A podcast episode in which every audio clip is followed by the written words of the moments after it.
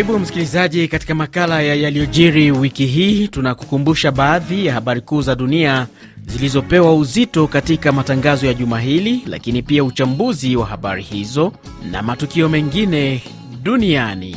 Miongoni mwa yale tumekuandalia ni pamoja na ziara ya kiongozi wa kanisa Katoliki duniani Papa Francis huko DRC, lakini pia waasi wa M23 waendelea na mapigano na kushika vijiji kadhaa wilayani Masisi, Human Rights Watch kuendelea kuhoji kuhusu haki za binadamu nchini Burundi, na ziara ya Papa Francis nchini Sudan Kusini, siasa za nchini Kenya, lakini pia tutaangazia yaliyojiri kwenye ukanda wa Afrika magharibi na kaskazini, na vilevile vile mkutano wa Umoja wa Ulaya kuhusu Ukraine na mambo mengine. Naitwa Ruben Lukumbuka, na kwa moyo mkunjufu nikukaribishe msikilizaji, andamana nami hadi tamati.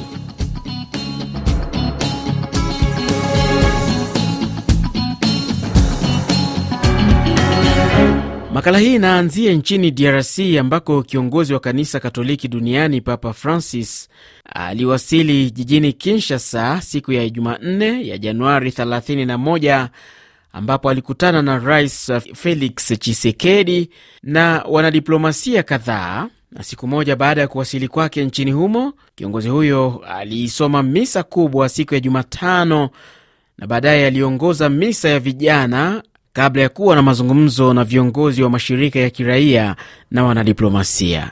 Mwanahabari wetu wa Kinshasa, Fredi Tendilonge, alifuatilia kwa ukaribu ziara hii na akatutumia ripoti ifuatayo. Papa amefanya ibada hii maalumu huku raia wengi wa DRC wakiwa na matumaini kuona amani imerudi mashariki mwa nchi. Ni ujumbe wa amani kwa maana ndugu zetu waliokuwa est wameteseka sana na vita, na hivi papa vimekanyaga katika udongo wetu. Tuna imani kwamba amani itakuwa. Papa wa Roma kuja kutuletea maneno ya muhimu, kama tunaangalia hata kichwa ya maneno ni kusema, tunaona anashughulika sana umoja, ili neema na baraka ya Mungu ipate kutusindikiza. Tuko na imani ke ni Mungu kupitia yeye atatupatia amani ya kweli, ili tuweze kuishi na amani na umoja katika Kongo yetu. Katika uwanja wa ndege la jeshi la taifa la Ndolo, zaidi ya watu milioni moja toka eneo mbalimbali za Kongo walikuja kusikiliza ujumbe huu wa amani toka kwa kiongozi wa kanisa Katoliki duniani. Naye Papa akasema katika nchi iliyokatishwa tamaa na machafuko na vita, Mkristo lazima afanye kama Yesu aliwaambia wanafunzi wake mara kwa mara, amani na iwe nanyi. Nasi tumepaswa kuambia ulimwengu mzima ujumbe huu wa unabii wa amani. Papa Francis alikuwa amepanga kuzuru Goma, lakini safari hiyo ilifutwa kutokana na utovu wa usalama katika jimbo la Kivu Kaskazini. Fredi Tenzilonge, Kinshasa, RFI Kiswahili. Raia kwenye eneo la mashariki mwa DRC walitoa hisia zao mseto kuhusu ziara hiyo, baadhi wakitaka Papa Francis ashinikize kupatikana kwa amani ya kudumu kwenye eneo hilo. Mwandishi wetu wa Beni Erikson Luhembwe alizungumza na baadhi ya raia hao.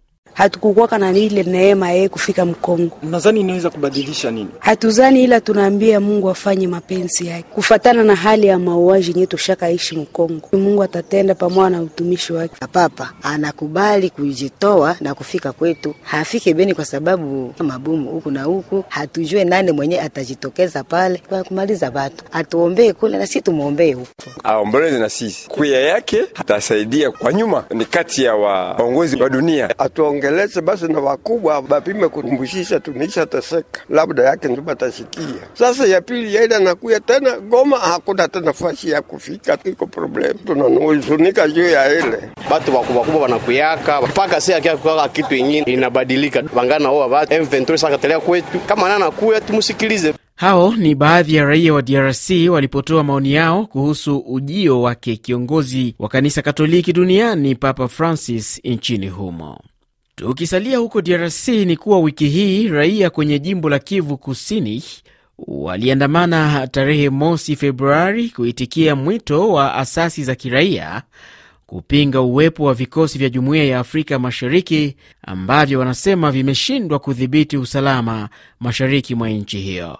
Huku hayo yakijiri namna hiyo, rais wa zamani wa Kenya Uhuru Kenyatta, ambaye ni mratibu wa mazungumzo ya amani kati ya makundi ya waasi na serikali, ameitisha mkutano wa dharura na wadau wengine kujadiliana kuendelea kuzorota kwa hali ya usalama haswa jimboni Kivu Kaskazini, kufuatia kuendelea kwa mapigano kati ya waasi wa M23 na wanajeshi wa FRDC. Msikilizaji, mwanzoni mwa jumaa hili mashirika kadhaa ya kutetea haki za binadamu pamoja na vyombo vya habari waliitaka nchi ya Rwanda kufanya uchunguzi ulio huru na wakina kuhusu mauaji aliyekuwa mwandishi wa habari mashuhuri nchini humo na mkosoaji wa serikali William Twali. Mwandishi wetu Emmanuel Makundi na taarifa zaidi. John Williams Nkwali aliyekuwa mhariri wa jarida la The Chronicles aliuawa Januari 18 mwaka huu wakati gari lililokuwa kwenye mwendo kuigonga pikipiki aliyokuwa akitumia. Nkwali ambaye kabla ya kifo chake alishakamatwa mara kadhaa na serikali, anamiliki pia televisheni ya Pax na chanel ya YouTube ambazo zilijipambanua kuwa huru na kufanya habari za kina. Kwa mujibu wa taarifa ya mashirika hayo, zaidi ya 90 yanataka Kigali iruhusu uchunguzi huru na wa haki ambao utahusisha wataalamu wa kimataifa, viongozi wakiitaka jumuiya ya kimataifa kuipa shinikizo Rwanda. Ripoti mbalimbali zinaiweka Rwanda katika nafasi ya 136 duniani kati ya nchi 180 ambazo zinaminya uhuru wa vyombo vya habari na wakosoaji wa serikali ya Rais Paul Kagame, ambapo baadhi wamefungwa na wengine kutoweka. Huko Burundi, shirika la kimataifa la haki za binadamu la Human Rights Watch wiki hii lilisema hatua ya serikali ya nchi hii ya Burundi kuendelea kumzuia mwandishi wa habari Florian Irangabie ni ishara kwamba serikali haijaachana na hatua ya kuwakandamiza wakosoaji wake. Mengi zaidi na Ali Bilali. Kwa mujibu wa Clementine Demon Joy, Mtafiti katika kitengo cha Afrika cha Human Rights Watch amesema kumweka hatiani Florian Irangavie ni ishara tosha ya namna mfumo wa mahakama unavyoingiliwa na mamlaka ya Burundi ili kuzima sauti za wakosoaji. Januari tatu mwaka huu, mahakama ya kati ya Mukaza ilimhukumu Florian Irangavie kifungo cha miaka kumi jela na faini ya franka za Burundi milioni moja kwa kosa la kudhoofisha usalama wa taifa. Mawakili wa Florian Irangavie walikata rufaa Januari 23. Kulingana na uamuzi wa mahakama, Human Rights Watch inasema kuhukumiwa kwake kunawafuatia kipindi kilichotangazwa kwenye redio Igichaniro alikiandaa Agosti mwaka 2022 na ambapo alimhoji mtetezi wa haki za binadamu na mwandishi wa habari aliye uhamishoni ambao wote walikosoa rekodi ya haki za binadamu nchini Burundi. Kulingana na Human Rights Watch, kuhukumiwa kwa mwanahabari kunakiuka haki ya uhuru wa kujieleza. Namna sasa, tuelekee nchini Kenya ambako wiki hii mwanasiasa mkongwe na aliyekuwa mgombea wa urais Raila Odinga, yeye na Rais William Ruto wiki hii waliendelea kutupiana maneno ya kisiasa kuhusu mshindi wa uchaguzi wa urais wa mwaka uliopita. Katika mkutano wa pili wa hadhara siku ya Jumapili ya Januari 29 katika jiji la Nairobi, Odinga aliendelea kusisitiza kutomtambua Ruto kama kiongozi wa nchi hiyo, akiendelea kusema yeye ndiye aliyeshinda uchaguzi huo na sasa anataka wataalam kutoka jumuiya ya nchi za madola na Umoja wa Mataifa kufanya uchunguzi ulio huru kuhusu matokeo ya uchaguzi wa mwaka uliopita. Tunasema sisi ya kwamba sisi kama wanaazimio tunataka ukweli julikane, na ukweli utajulikana ikiwa kama watakubali tuingie katika ile saba ya IBC tukague. Nimeona yule anaitwa DCI anasema tunataka kufanya uchunguzi. E bwana DCI, wewe ni mwajiri ya bwana Ruto, huwezi kufanya uchaguzi. Wewe unafanya nani uchaguzi ya nini? Wewe ni pagasi ya Ruto. Naye Rais Ruto alimshutumu Odinga kwa kuwagawa raia wa nchi hiyo na kutatiza uongozi wake. Hawawezi kutupeleka katika priorities zao ya vyeo yao ya biashara zao ya mambo ya familia zao ya mambo ya binafsi yao. We will not accept and we are not going that direction. Majibizano hayo yanatarajiwa kuendelea kushuhudiwa katika siku na miezi ijayo iwapo suluhu ya kisiasa haitapatikana. RFI Wiki hii watu zaidi ya 21 waliripotiwa kuuawa nchini Sudan Kusini katika shambulio la majambazi wa mifugo, tukio ambalo lilijiri wakati huu kiongozi wa kanisa Katoliki duniani Papa Francis akianza ziara kwenye taifa hilo akiwa na ujumbe wa amani. Mwandishi wetu wa maswala ya Sudan James Shimanyula alituandalia ripoti ifuatayo. Anawasili katika taifa ambalo Rais Salva Kiir na makamu wake Riek Machar si wageni machoni mwa Papa Francis ambaye mwaka 2019 aliwataka wasitishe mapigano nchini mwao, ambapo hata alithubutu kubusu miguu ya wawili hao kama ishara ya amani na upendo. Hata hivyo, miaka minne baadaye, licha ya kuwa kiufundi inaweza kusemwa kuwa vita imemalizika, bado kunashuhudiwa machafuko ya mara kwa mara yanayochochewa na wanasiasa hasimu, jambo ambalo Papa Francis anatarajiwa kulikemea na kutaka amani ya kudumu. Aidha, anakuja wakati ambapo mazungumzo ya amani yaliyokuwa yakiratibiwa huko Rome kati ya waasi na serikali yamevunjika kutokana na pande husika kutofautiana, ziara yake ikitajwa huenda ikafufua tena mchakato wa mazungumzo. Papa akutana na Rais Salva Kiir pamoja na makamu wake na kisha kukutana na mashirika ya kiraia. Wiki hii serikali ya Somalia ilisema wanajeshi wake wamewaua wapiganaji zaidi ya 130 wa kundi la Kiislamu la Al-Shabab, akiwemo kamanda wa juu wa kundi hilo baada ya operesheni iliyotekelezwa kwa pamoja na nchi washirika ikiwemo Marekani. Namna sasa, tuangazie yaliyojiri wiki hii katika ukanda wa Afrika magharibi na kaskazini, tukianzia nchini Mali ambako ujumbe wa upatanisho wa kimataifa ulikutana siku ya Jumatano huko Kidal na makundi yenye silaha yaliyotia saini makubaliano ya amani ya mwaka wa 2015 kusikiliza malalamiko yao, wakati mvutano ukiongezeka dhidi ya serikali ya Bamako na hivyo kujaribu kuokoa makubaliano ambayo yapo hatarini. Ataye Ag Mohamed kutoka muungano wa makundi ya waasi anaona kuwa ni muhimu kuokoa makubaliano hayo. Ni mkataba pekee tulionao hii leo pamoja na serikali ya Bamako. Kutekelezwa kwake kutatuzuia kuwa katika wimbi la mizozo ya kisiasa ya Mali. Pia kutaimarisha msimamo wetu wa watetezi wa vuguvugu la Azawad. Muda wowote serikali itaudharau mkataba huu, vuguvugu litajua wazi kwamba serikali haiutaki. Ni sauti yake Ataye Ag Mohamed kutoka muungano wa makundi ya waasi nchini Mali. Mvutano kati ya serikali ya Bamako na makundi ya waasi ambao walikubali kutia saini mkataba wa amani mwaka wa 2015 ulianza tangu mwezi Oktoba mwaka jana.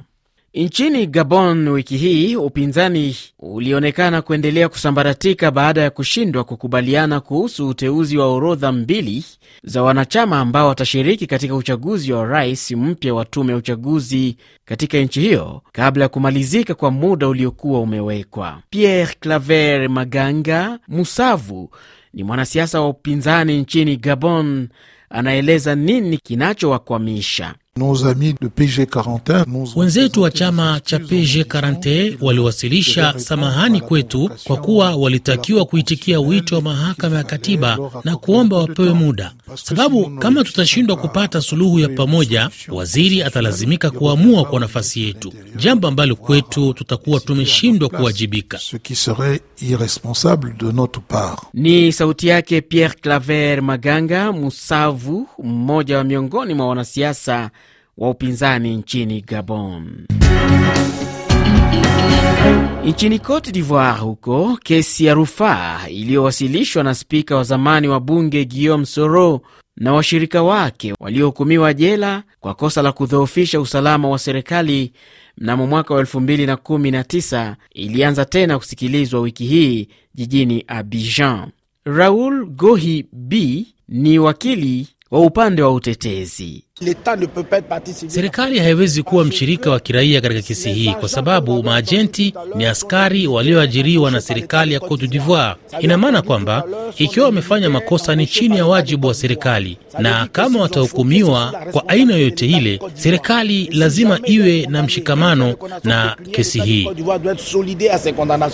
Wakati kesi hiyo ikisikilizwa mara ya kwanza Juni mwaka 2021, Guillaume Mesoro alihukumiwa kifungo cha maisha jela, huku washirika wake wakipewa kifungo cha hadi miaka 20.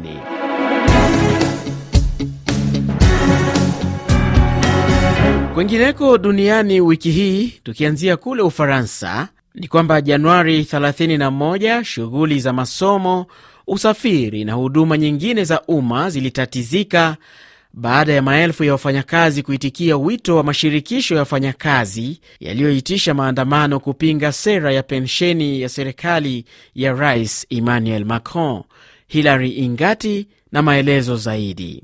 Maandamano haya yameongozwa na vyama vya wafanyikazi wa umma na ni ya pili chini ya kipindi cha wiki mbili. Waandamanaji wameongeza shinikizo kwa rais Macron kuachana na mpango kuongeza umri wa kustaafu kutoka miaka sitini na miwili hadi sitini na minne, mmojawapo ya mageuzi anayotaka kutekeleza katika muhula wake wa pili. Kwa mujibu wa maofisa wa usalama, zaidi ya watu milioni moja wameshiriki maandamano haya katika miji mbalimbali. Licha ya maandamano hayo, rais Macron ameendelea kusisitiza kuwa mpango huo ni muhimu kwa taifa, akionekana kutokuwa na nia ya kulegeza msimamo wake.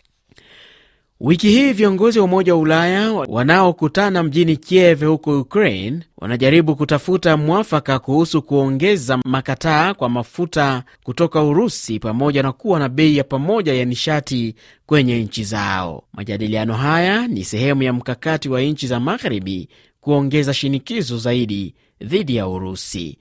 Ursula von der Leyen ni mkuu wa kamisheni ya Umoja wa Ulaya. We will introduce sisi na washirika wetu wa Ulaya kwa pamoja tutatangaza udhibiti wa bei zaidi kwa mafuta ya Urusi, na hadi kufikia Februari 24 mwaka moja tangu uvamizi ulipoanza, tunatarajia tutakuwa na kikwazo cha kumi kufanya kazi. Katika hatua nyingine, nchi ya Urusi imetupilia mbali matamshi ambayo ilitolewa na waziri mkuu wa zamani wa Uingereza Boris Johnson ikiyaita ya uongo, ambapo akihojiwa na shirika la habari la Uingereza, Johnson alisema Rais Vladimir Putin alimtishia kurusha kombora licha ya kutakiwa kujadiliana na jumuiya ya kimataifa kuhusu Ukraine. Shirika la afya duniani WHO ama OMS ukipenda, lilisema ugonjwa wa virusi vya korona bado ni tishio kwa dunia na unabaki kuwa janga la dharura kimataifa. Tedros Adhanom Ghebreyesus ni mkurugenzi wa WHO. On Friday, the emergency committee Siku ya Ijumaa, kamati ya dharura iliketi kujadili kama bado janga hili ni la dharura. Kamati imenishauri kwamba kwa mtazamo wao, uviko 19 bado ni janga la dharura kwa afya duniani. Hata hivyo, ni ukweli usiopingika kwamba tuko katika hali nzuri ukilinganisha na mwaka mmoja uliopita. Hatuwezi kudhibiti virusi, lakini tunaweza kutambua mapungufu na kuboresha mifumo ya afya. Ni sauti yake Tedros Adhanom Ghebreyesus, mkurugenzi wa shirika la afya duniani WHO. Tumalizie makala haya na kilichojiri huko Israeli ambako waziri wa mambo ya nje wa Marekani Antony Blinken alitoa wito wa utulivu kati ya Israeli na Palestina baada ya kushuhudiwa kwa mauaji ya Waisraeli saba wiki iliyopita katika eneo la mashariki mwa mji wa Jerusalem walipopigwa risasi na raia wa Palestina. Blinken alisema Tunatoa wito kwa pande zote kuchukua hatua za makusudi na za haraka kuhakikisha kwamba utulivu unarejea na kusitisha machafuko, kuhakikisha kwamba kuna mazingira ya usalama kwa Waisraeli na Wapalestina, suala ambalo kwa sasa halipo. Baada ya mauaji hayo, Israeli iliapa kuchukua hatua, ikiwa pamoja na kubomoa makazi ya Wapalestina katika eneo hilo, lakini pia kuwapokonya vibali vya kuishi mashariki mwa Jerusalem. Hata hivyo, Blinken alisisitiza suluhu ya kudumu kati ya Israeli na Palestina kwamba ni kuundwa kwa mataifa mawili jirani yanayojitegemea. Msikilizaji, ni kwa taarifa hiyo ndio nami nafikia tamati ya makala ya mtazamo wako kwa yaliyojiri wiki hii. Naitwa Ruben Lukumbuka, kwa heri.